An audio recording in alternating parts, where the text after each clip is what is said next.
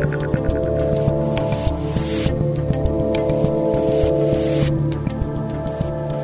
right, people, this is the Rubin Report direct message, and this is going to be one of those days.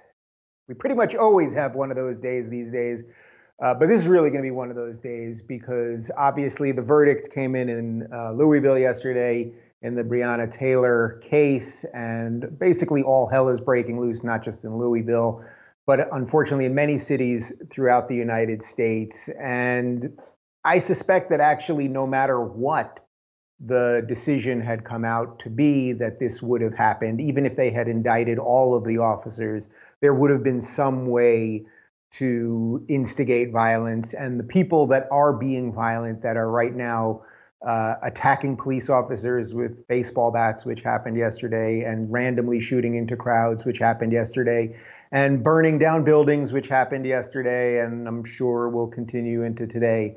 Uh, they would have found an excuse to do these things. The, these are premeditated events. Um, there's a there's a crazy video yesterday of a, of a U-Haul truck just being uh, unloaded in Louisville, and they've got shields and signs and all of these things. Like this stuff is not just spontaneous. Um, you have to you have to realize that. So obviously, I'm I'm going to talk about the case just a little bit, although I think the case is actually uh, in a weird way, less interesting and important than what it is doing to society, what, what the aftermath is doing to society, which is just an extension of, of so many of the things we've been talking about here. Um, so we're going to talk about that. Uh, then, secondly, we're going to talk about the fact that the Justice Department has now deemed New York City, Portland, and Seattle anarchist jurisdictions. Um, this sort of goes to the heart of this idea that if progressive run cities, if the mayors in these progressive run cities, if they won't do their job, what is their minimal job? I mean, you guys know this. What what would someone like me, if you're watching this show, you probably have some ballpark political philosophy like I do. Well, what would someone like me ask the government to do? Would I ask them to do a lot? Would I ask them to take a lot? from us and then give us a lot in exchange? No, I wouldn't. I would ask them basically to do the the minor stuff. Not in a way, I shouldn't say the minor stuff. I would I would ask them to do the basic necessity stuff. So, for example, you got to keep uh, the roads clean and safe and paved. That would be nice. Um, you have to make sure that there isn't crime on the streets. You have to make sure that there's law and order, things like that. I wouldn't be for giant social programs. But in essence, what's happening here now, the feds are coming in, the Justice Department, and they're saying if you in New York City will not control your streets, uh, if you in Portland will not control your streets, if you in Seattle will not control your streets, uh, your streets, and in this case, these are three fairly far left progressive mayors in these cities, then we're going to do it. And this creates a really interesting tension between local government and the federal government. And I think it puts people, I would say, who are, let's say, libertarian or classical liberals, or people who generally don't want the federal government doing a lot. This is an odd position for us to be in because I could see why some people, say the more far libertarians, would say, well, you voted these people in, let the cities burn, that's it. Uh, but then the question is, do we have a duty to our fellow citizens? And you know, in many cases, these mayors win with not some it's not like they're winning with 80% of the vote. Sometimes they win with less than 50% of the vote or or just 51% of the vote. In which case should we throw that 49% of people to the wolves if these people aren't going to do their jobs? I, I, think there's just an interesting philosophical debate around that. So i will uh, unpack that as they say a little bit uh, and then third, uh, we're going to talk about Joe Biden a little bit. Um, and I don't want to belabor this point. I've really, I, I was thinking last night as we were going through the stories you know, it, it sort of like if you're if you're on Twitter, um, you can watch clip after clip after clip after clip of Joe Biden forgetting what he's saying, Joe Biden becoming agitated, Joe Biden becoming irritated, um, saying, you know, 200 million people have died instead of 200,000 people have died. Now, look, I, I talk for a living. I, I screw things up sometimes. You know, there's been times in the history of this show where I've I've screwed up something and my guys will say to me after, you know, I screw up a number or I, I, screw up a reference. Like things happen. Sometimes you make mistakes. Sometimes you have the wrong information. Like it just happens. Nobody's perfect, right? And in the history of the show, there's been times where I've screwed things up. And my guys have said to me after, you know, we should cut that or, you know, we should edit around it, you know, whatever it might be. And I basically always, I think without exception, I don't think we've ever cut anything that I've that I've butchered, right? Um, I always say no, we just have to keep it, and then we can make a note in the YouTube comment section, or I can I can correct it or reference something on Twitter. Uh, but this Biden situation is is getting worse, and you know as the as the temperature rises on the national conversation, and as cities continue to burn, and by the way, this is what they're going to continue to do. I mean, unfortunately, the, the Democratic Party has been left with a seriously radical base and if and it's not like all the people burning everything down. It's not like they're all like rah rah Bernie supporters. Uh, sorry, rah rah Biden supporters. There are no rah rah Biden supporters. There there are none. I mean, show me an enthused Biden base. They don't exist. What they are, and that's why I said Bernie, is they're Bernie supporters. So Bernie was the one. Bernie and the far left progressives were the ones who who were instigating all of this, who were injecting all of this hatred of America into the system for the last couple years. And as I mentioned the other day, even Pete Buttigieg, the most vanilla nothing you could possibly imagine in that last debate, said, Bernie, you want to burn it all down, and that's a bad idea. And in an odd way, I think the Democrats all knew it. The Democrats all knew what was being fermented right underneath, right? And they have no defense mechanism about this. I, I talked about this a little bit yesterday. The, the good liberals have no defense mechanism about this. Uh, they don't. They don't know what to do. They don't know what to do and they're going to watch the whole country be be destroyed as they prop up Biden as if Joe Biden can can stop this thing. Uh, but the story that I want to talk about is the fact that as of this morning, Joe Biden's campaign called a lid on the campaign. I, I've never heard this phrase in years past, a lid, calling a lid on a campaign, but this is when they announce that there will be no more public appearances for the candidate. This is the eighth time the eighth time that he's done this this month. We are 42 days roughly from this election, right? Like it's coming up pretty quick. We're five weeks away, five weeks and change away. And this guy, especially on a day like today, on a day like today when you know he's going to the campaign messaging and MSNBC is going to tell you that the the fascist Hitler guy uh, is stoking the flames of all of these cities and the racial injustice and all of this stuff. Biden can't even be out there. I mean, I am still not convinced he is going to be the nominee. I'm just, I'm just not. So anyway, those are the three stories that we're going to do. Allow me to have some coffee. You know, if you're following me on the Twitter before I get to the first story, I don't recommend you do it because nobody should be on Twitter. It's an, it's a self-imposed mental institution. Uh, however, if you are on Twitter, I, I tweeted out a clip from the Golden Girls this morning. There's a wonderful clip of uh, of the three ladies minus Sophia, but the three main ladies, Dorothy, Rose, and Blanche. And uh, Dorothy is upset about something, and she doesn't want to comment before she has her coffee. And something really, really funny happens. So you can take a look. It's twitter.com/slash Rubin Report. Uh, and the reason I tweeted it this morning was because I was just watching like all hell break loose on Twitter, and like people that I used to respect fighting with people that I kind of respect, and people who I really dislike fighting with other people I dislike. Like everybody's just fighting, fighting, fighting, fighting, fighting. And I was like, I need a cup of coffee before I get involved in this. And then and then like I'm like, all right, I can I can calm down. You should not tweet before coffee. That's my advice of the day. Okay. So let's talk about what happened uh, with this Breonna, uh, the Breonna Taylor case. So I, I, actually don't want to get into every bit of the details about the case because, in many ways, that is secondary to now what is happening in all of these cities. But in essence, none of the police officers accused uh, were charged in the murder of Breonna Taylor. One of the police officers uh, was was convicted of wanton endangerment for firing shots that went into another apartment. Now there, there's a huge debate as to what's going on with no-knock warrants and why she was shot and the ex-boyfriend and there, there was a drug dealer and, and a whole bunch of stuff. But I don't think it's not about this, right? Like it's not about this the minutia and the little details of all of these things. Let's not forget she was also acquitted by a jury of her peers. It's not as if the systemically racist system came in and looked and said, "Here's a black woman. shot by cops.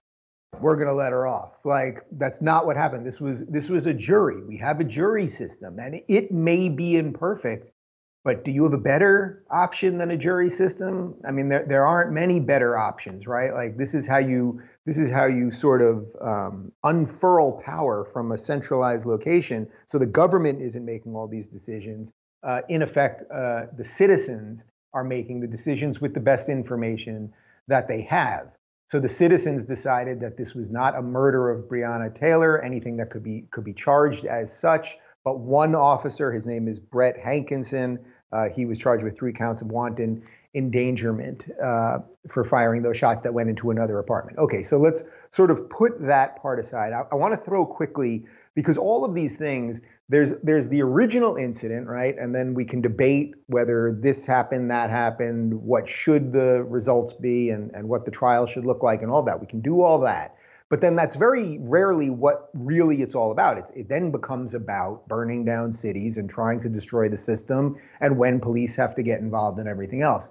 But if you want to see sort of the level of craziness that the media has left us with, well, first off, uh, Don Lemon was on the Don Lemon show, I guess it's called, on CNN with Chris Cuomo, and they always have their very awkward, painful interactions. Uh, it's, it, I think it's at the end of Cuomo show, right before they go into Lemon. They have this like minute long, like we're buddies kind of thing. And Lemon basically said, "Burn it all down." And then, of course, now it is burning it all down. So I think the media, the mainstream media, has been has been complicit in a lot of this stuff. But there, I want to show you a clip from MSNBC from yesterday because it really shows, I think, and will will shed some light on when I talk about how the left is the side that is pushing racism into our society. Uh, that does not mean that there are no people on the right that are racist. But if you want to talk about where the system is being injected with racism, and it's a very pernicious racism that's a little harder to see than the overt racism of, oh, I wouldn't want that person at a water fountain, which, by the way, there's nobody, certainly nobody mainstream that wants a thought like that. So there's an MSNBC clip, and this is former LA Police Department uh, she's a, I think she maybe was a detective. She's former LAPD. Her name's Cheryl Dorsey, and she's referring to Kentucky Attorney General Daniel Cameron, who is black. Okay, that's an important piece of information here because you're not going to see him. He is black. Let's throw it to the clip. Law is not adequate to respond to a tragedy. That is uh, quite a remarkable statement, a striking statement. Well, listen, not only um, is he being intellectually dishonest about that, you know, I find all of his remarks with regards to this whole entire press conference offensive. And let me just speak to this whole celebrity influencer thing. While they can't speak for Kentuckians, let me say this as a black woman. He does not speak for black folks. He's skin folk, but he is not kinfolk. And so just like he thinks they can't speak for Kentucky because he's up there with a black face, he does not speak for all of us. This was not a tragedy. This was a murder. He should be ashamed of himself. Okay, so we got to dissect that a little bit because that man, the black attorney general of Kentucky, did not behave in some way that this woman wanted. She decided that he is skin folk, not kinfolk. That is seriously powerful and, and, and twisted in many ways, meaning he's black, but he ain't black. This that's sort of an offshoot of a Joe Biden line. You ain't black if you don't vote for me. This is very much in line with what I hear from uh, what I hear about actually a lot of my friends who happen to be black and on the right, uh, whether it's Candace Owens or Brandon Tatum or Larry Elder or someone like Thomas Sowell or my buddy David Webb or the or the litany of other black people on, on the right. The you know the tons now, and I think I think unbelievably emerging numbers of, of black people who now are conservative or who are Trump supporters or whatever it is.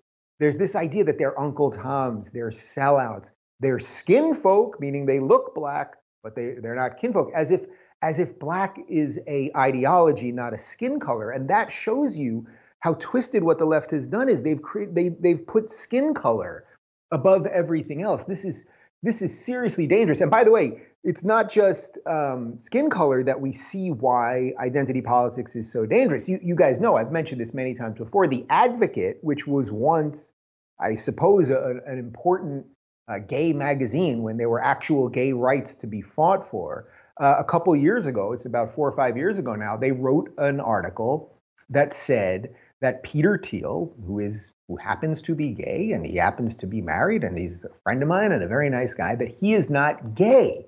Yes, he has sex with men. He happens to be married to a dude, but he's not gay because he doesn't identify with the queer, whatever the hell it is they want him to identify with. So, in other words, they will actually take your sexuality away. And that's very similar. He's skin folk, but not kinfolk. In essence, we're taking your black away because you don't think the way we want you to think. And this sort of pernicious racism, it has almost taken um, it has almost taken complete hold of the modern left. Show me a Democrat that stands up against this stuff. Please, I wish they existed. They used to exist, right? There were old school Democrats. There were good Democrats that came out of New York, the place that I grew up in. Uh, there used to be something called Blue Dog Democrats. What happened to all of these people? The progressives annihilated. Anyway, uh, we're going to be throwing some clips as as I'm talking right now. Uh, we're going to just uh, throw you some B-roll, some video, and some clips of what's going on in various cities. It's not just Louisville, it's DC, it's New York City, it's everywhere else. I mean, there are there are police officers being attacked with bats, there are gunshots, there are I saw a video people throwing Molotov cocktails, all of these things and and the I'm not showing you this stuff or even talking about this stuff to enrage you or to or to scare you. I'm I'm showing it because we have got to make a decision. We are getting to a fork in the road in society. Do we have laws or not? Now, for the billionth time, and everyone knows this, no system is perfect. A system of governance is created by people, and people are imperfect. So we cannot create a perfect system, right? So that doesn't mean that every decision is correct. Okay. And if, if someone wants, if you want to comment in the YouTube comment section and, and lay out, if you're a legal expert, what the attorney general got wrong with the charges, what the jury got wrong with the decision, what the police did wrong. If you want to talk about no knock warrants and all the rest of it, that's that's all well and good and you should get your voice out there and you should write an op-ed and all of those things. And by the way, those are all things that you can do that you can do to affect the system. You can start a nonprofit, you can work for a nonprofit. You I mean there, there's all sorts of things that you can do to to make things better. But that's very different than what the people in these videos are doing. Is any of this making anything better? Is burning down a city and destroying businesses making anything better? I want you to think of someone that you know that has a small business. Everyone knows somebody that's got a small business. Maybe they've got a restaurant, maybe they've got maybe they're a shoe shiner, maybe whatever it might be. Maybe they've got a small art store, whatever it is. Now imagine it doesn't matter what your politics are. That that that's the twisted part. That's the twisted part. When they're burning everything down, and by the way, uh, you know, as we saw a couple days ago after Ruth Bader Ginsburg passed away, and I showed some some tweets about it, there were plenty of people, mainstream people, saying burn it all down, burn it all down. Meaning, if McConnell goes ahead and and uh, if Trump nominates somebody and then uh, McConnell brings it to the floor, that you should burn it all down. Now, first off, the burn it all down thing anyone can burn anything. It's a, it's very easy to burn things. You got a match? Congratulations, you can burn things. Building things is much harder to do. And what we are just the fork in the road that we're getting to is we're either going to have to decide as a nation that you can peacefully protest. I don't see anyone on the right. I mean, even the Trump people, I don't see anyone, including Trump, saying you can't peacefully protest. Of course you can peacefully protest. Go to a public park, protest. Where I live here, there have been peaceful protests at a, at a certain intersection for months. For months and months and months, there's been peaceful protests. It's just a bunch of young people standing outside. They've got their Black Lives Matter signs and all of that stuff. You may like it, you may not like it, but they're peaceful, and, and that's been just fine. And by the way, there's a couple police officers that usually stand somewhat close by. Um, and I once in a while I'll see people even going up to them, and it's and it's pleasant, and it's actually how democracy and freedom are supposed to work. That is good. But the fork in the road we're getting to is if every time a decision, whatever that decision might be, whether it's a decision on a nominating a Supreme Court judge or it's a decision related to a, a, police incident and a conviction or a lack of conviction or whatever, whether it's whether Trump signs a climate accord or not. If the if the policy is that a certain set of people are going to burn down cities and then the, the political leadership and the mainstream media of their side, because this is all lefty. Let's let's be very clear about that. All of the things that you're seeing, these aren't Trump supporters out there. These aren't libertarians out there. These aren't conservatives out there. It's just not the case. And don't be confused about that. So the fork in the road is if you think that just because you don't get what you want, that gives you a right to destroy someone's small business, to stop people in cars. I mean, there's all of these videos where they just stop people. They stop people in the middle of the road. And I've, I've tweeted out some of these things. And then I get these angry lefties tweeting at me, it's free speech. They're allowed to do it. Your free speech doesn't mean you can infringe on other people's rights. Imagine you're just driving down the road. You're driving down the road. You've got your kids in the car. And then a mob just ascends around you. What would you do as they're screaming at you, as they've got bats and they're breaking windows? You'd probably step on the gas and you might hit people and it wouldn't be your fault, right? You don't want to mow people down intentionally, but you do have a duty to protect yourself and your family. So we have a we have a decision to make. And by the way, I think privately most people are making the decision. I think privately right now, although it doesn't seem like it because the media really is instigating so much of this. I think privately most people are saying this is crazy. Most people are saying we, we aren't going to live like this. And I think that they're in the big cities. I think they're going to finally start voting out some of these progressive lunatics that are that are not just instigating it, but but then you know defunding the police and police can't do this, police can't do that. People want basic law and order. You don't want authoritarian lunacy, but people want basic law and order. And I think we're going to see that. I also think this is why I, I still think even to this moment that that Trump is probably going to win and probably going to win big because if you're if any if you're watching these videos if you're just the average apolitical person who might want to go out to dinner who might want to walk to the local park whatever it might be and you're seeing this stuff and you're going okay well the choice is either Trump who's saying something about it who's who using the national guard when necessary he's trying to let the cities uh, take care of it but if they don't then you know, where are we at? If your choice is that or Biden, who's probably not going to do anything, and and it's sort of the Democrats and the, and certainly the future Democrats um, who are going to be instigating this stuff, um, well, then we got a real problem. Which brings me to the second story. I'm going long today. Uh, the White House has issued a statement from President Trump. It is the policy and purpose of the United States government to protect the lives and property of all people in the United States from unlawful acts of violence and destruction. For the past few months, several state and local governments have contributed to the violence and destruction in their jurisdictions by failing to enforce the law, disempowering and significantly defunding their police departments, and refusing to accept offers of federal law enforcement assistance.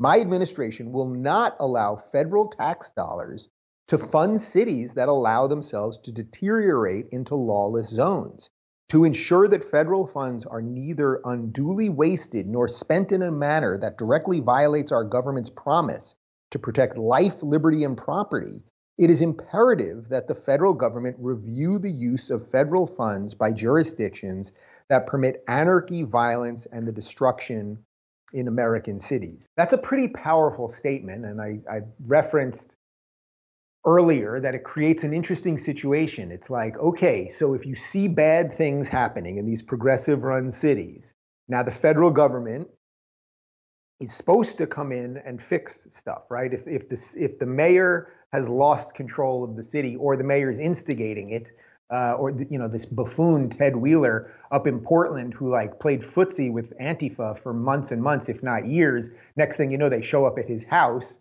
at his apartment complex, and the guy has to move. So that's the other thing. You can never be too left. You can never be left enough for these people. They'll come to get you too. It's like Ted Wheeler, the buffoon clown mayor of Portland, is not progressive enough. He's not he's not anti-racist enough for you. Almost spilled coffee all over the place there. You see what you've done to me, Ted Wheeler. Um, so the question is, well, then what does the federal government have to do? as Trump laid out there, he has offered federal assistance. Um, and I think that is the right idea. But the, here's the question. The question really comes down to this, and I and I think you can make good arguments on both sides. I could see people on the right. Let's say you live in a in a conservative city somewhere. I could see you saying, you know what? I don't need any of my federal tax dollars going to protect a city that has voted in all the wrong people with all the wrong policies. Like you could just see that, right? Like that that's a perfectly sensible thing. And on the other hand, it's like, well, if the local governments don't do the right thing, then does the federal government have any responsibility? And my argument would be that if we are to remain a nation, that that great experiment, as Dennis Prager calls it, if we are to remain a nation, well, then in effect, the federal government does have to do something. So Trump in a way, is trying a very moderate measure here. He's saying, guys, you clean it up. You clean it up. Otherwise, we're not going to give you funds. And then I guess his hope is that that there will apply enough pressure because then the average person that lives in one of these cities is going to go, wait a minute, our funds are getting cut, our cities are burning down. Maybe there's a connection between that stuff and, and, the people that were voting in. So I, I, think this is an interesting one. I think for those of us that care about federalism, that care about states' rights, um, this is very much in line with uh, with how we've dealt with coronavirus, which is that you try to give as much power to the states, and then the federal government can pick up some of the slack. But these are the type of issues that we're going to be hearing more and more about, and I think at some level that's actually good because it does make make people think, where do I want to live? Is it in line with my values, whatever they might be? And if not, do I have to move or do I stay and fight? As you guys know, I decided to stay and fight here in LA. I don't think it's a lost cause. Maybe I'm I'm a dreamer, but I'm not the only one. Uh, but you know, the the Daily Wire guys are going to Nashville, and I've had some other friends that that are leaving. Um, but I can tell you, I, I, meet an awful lot of good people here in LA who who have had it. People who are lifelong Democrats who have had it. So I think any kind of surprise can happen. Uh, Ronald Reagan, he was a Hollywood guy who became the governor of California and then became the president of the United States. So, so anything can happen. All right, let's move over to the last story, which is this uh, Biden campaign for the eighth time this month in September, the eighth time. Uh, has called a lid on his media appearances. This was at about 9:30 a.m. this morning. Now, if you've been listening to me for the last 20 minutes, there's a lot going on in the country right now. There's a lot of things that a presidential candidate might want to talk about, might want to be seen to be out in front of it, might want to try to temper down on some of the violence, might want to sort of be the leader of his party, right? If this guy's trying to be the, the president of the United States, in effect, he's the leader of the party now. He's the leader of the party more than Hillary Clinton, more than more than Barack Obama. He might want to be out there uh, putting aside campaigning, right? He might want to be campaigning. We got 40 something days to the election. I think 42 days to the election. He might want to be campaigning. Campaigning is always good if you're trying to win votes. That seems like it would be a good thing. But putting aside campaigning, he might want to just be out there in a time where there's chaos because, uh, you know, one of the things they constantly tell you about Trump is he's not a leader, he's fanning the flames, all of these things. Okay, that's that's fine if that's what you believe. Um, but if that's the case, well, wouldn't this be an incredible opportunity for Biden to be out there every single day saying whatever it is that he believes? Now, I, I don't know what he believes, and I think in an, in an odd way, he needs these riots because it's his base. He can't come out there and say, I am completely against this because AOC is for this, right? Uh, Ilhan Omar is for this. this. The future of the party is for this chaos. They want to destroy the system. Biden, I don't think really wants to destroy the system, but I think Biden also has cognitive problems. I don't think Biden realizes what's coming right behind him. I think they're just sort of using him. Um, and as I've said before, I don't think they thought he was going to break down that quickly. But but even if he doesn't want to campaign for whatever reason, he doesn't feel he should be campaigning, and he doesn't want to get ahead of uh, the, the, news, right, and get ahead of of all these stories that are breaking and try to calm everyone down. Let's say he doesn't want to do either one of those things. They don't think either one of those things are are valuable. At the very least, you would think he wants to be seen because there is a lot of momentum behind this idea that something's not right with him.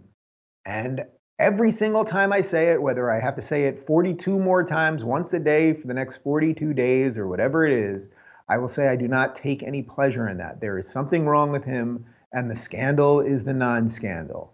Please show, ask your if you're a Biden supporter, you're a Democrat, or you just know a Democrat, ask anyone who's supporting Biden, no matter how much they hate Trump, do you think Biden is all there? Do you think that he is fit to be president? And I can't find anyone that'll fully say it. They'll give you some uncomfortable, choked out answer. But I keep tweeting it out. Can I get somebody? Can I get some blue check verified somebody with with a decent following to say that they don't think anything's wrong with Biden? So it's almost as if the campaign is like, all right, we're not going to campaign, we're not going to get ahead of the news, and we're not even going to just put him out there so he can just talk, so that it might um, break up some of these ideas that something's not right with the guy. So I, I just don't know what they're doing over there. And 50 50. That's what I would tell you guys. I think it's I think it's 50 50 as to as to whether he's the nominee or not. I know that's crazy and what a what a strange world we live in and it's like we don't need that. You know, with the with the Supreme Court nominee coming, right? Trump's going to nominate somebody I think on Saturday and then we'll go into we'll go into the next steps on that and then the election coming and and the riots and everything else like we don't need Biden to step down and yet I think 50-50. I just think it's 50-50. All right all of this being said, I know this was, uh, it, it be a little overwhelming and it could feel crazy. Get offline when you can, uh, step outside, take a walk, um, say hi to a neighbor. I'll just give you one other little, one little piece of human advice. We moved, I've been saying hi to my neighbors left and right. A lot of nice people. I don't know their politics. I hope they don't know my politics. if that's a problem, I hope they don't know my politics. If it's a problem for them, um, but but there's good people out there. It gets hard to see sometimes, but but find them, and and I think we're going to be okay one way or another. That is the direct message. I'll see you guys on. Wait, today's today's Thursday. I'll see you on Tuesday. All right, later.